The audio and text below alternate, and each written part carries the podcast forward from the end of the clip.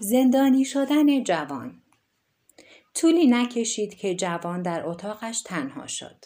اتاقی بسیار مجلل که نتوانست آن را وارسی نکند. به سمت تنها پنجره اتاق که خیلی بالاتر از زمین و رو به باغ بود رفت. از آنجا می توانست جایی را ببیند که نخستین بار میلیونر را در حال مراقبت از گلهای سرخش دیده بود. شب شده بود و ماه روشناییش را بر همه کائنات افکنده بود. او سرشار از امید و انتظار بود. سرانجام اسراری را که سالهای زیادی به دنبالش بود را کشف می کرد. آرام پاکت را گشود و نامه را باز کرد. برگه کاغذ باز هم کاملا سفید بود. آن را برگرداند. در هیچ طرف کاغذ هیچ چیزی نوشته نشده بود. آنقدر احمق بود که به پیرمرد اجازه داده بود او را فریب دهد. در قبال چیزی که وجود نداشت چکی را با مبلغ هنگفتی امضا نموده بود. میلیونر بسیار درستکار به نظر می رسید. نزدیک بود شیفته او شود. باید بیشتر حواسش را جمع می کرد. و شاید این سخن که آدم های نیکوکار هیچ وقت ثروتمند نمی شوند حقیقت داشت.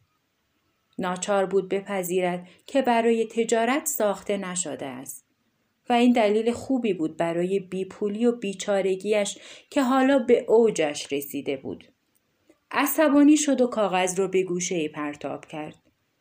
چه کاری از دستش برمی آمد؟ اجازه داده بود که او را در دام بیافکنند. فقط یک راه وجود داشت.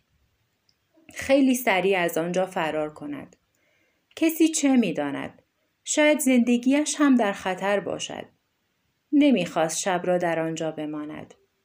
فکر کرد شاید بهترین کار این باشد که آرام و بی سر و صدا از آنجا فرار کند. با نوک پا به سوی در رفت و آهسته دستگیره را چرخاند. ولی در از بیرون قفل بود.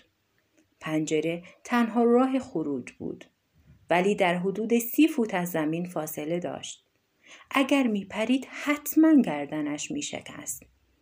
تنها راه چاره این بود که زنگ بزند تا خدمتکار بیاید. زنگ زد و منتظر ماند. هیچ کس نیامد. دوباره زنگ زد. هیچ خبری نشد. شاید زنگ خراب بود. خانه کاملا ساکت بود. شاید زندانی شده بود. روی تخت دراز کشید. اتفاقات آن روز به سرعت از جلوی چشمانش گذشتند. نمی توانست برای مبارزه با حس بیهودگی که تمام وجودش را گرفته بود کاری بکند. کاغذی سفیدی را که به مبلغ 25 هزار دلار خریده بود توسط باد تکانی خورد. انگار خم شده بود تا مسخره اش کند. سرانجام خوابش برد. در خواب غریبه مکررن وسوسه اش می کرد تا سند زخیمی را که اهمیت فراوان داشت را امضا کند. انگار زندگیش به آن بسته بود. به شدت اعتراض کرد.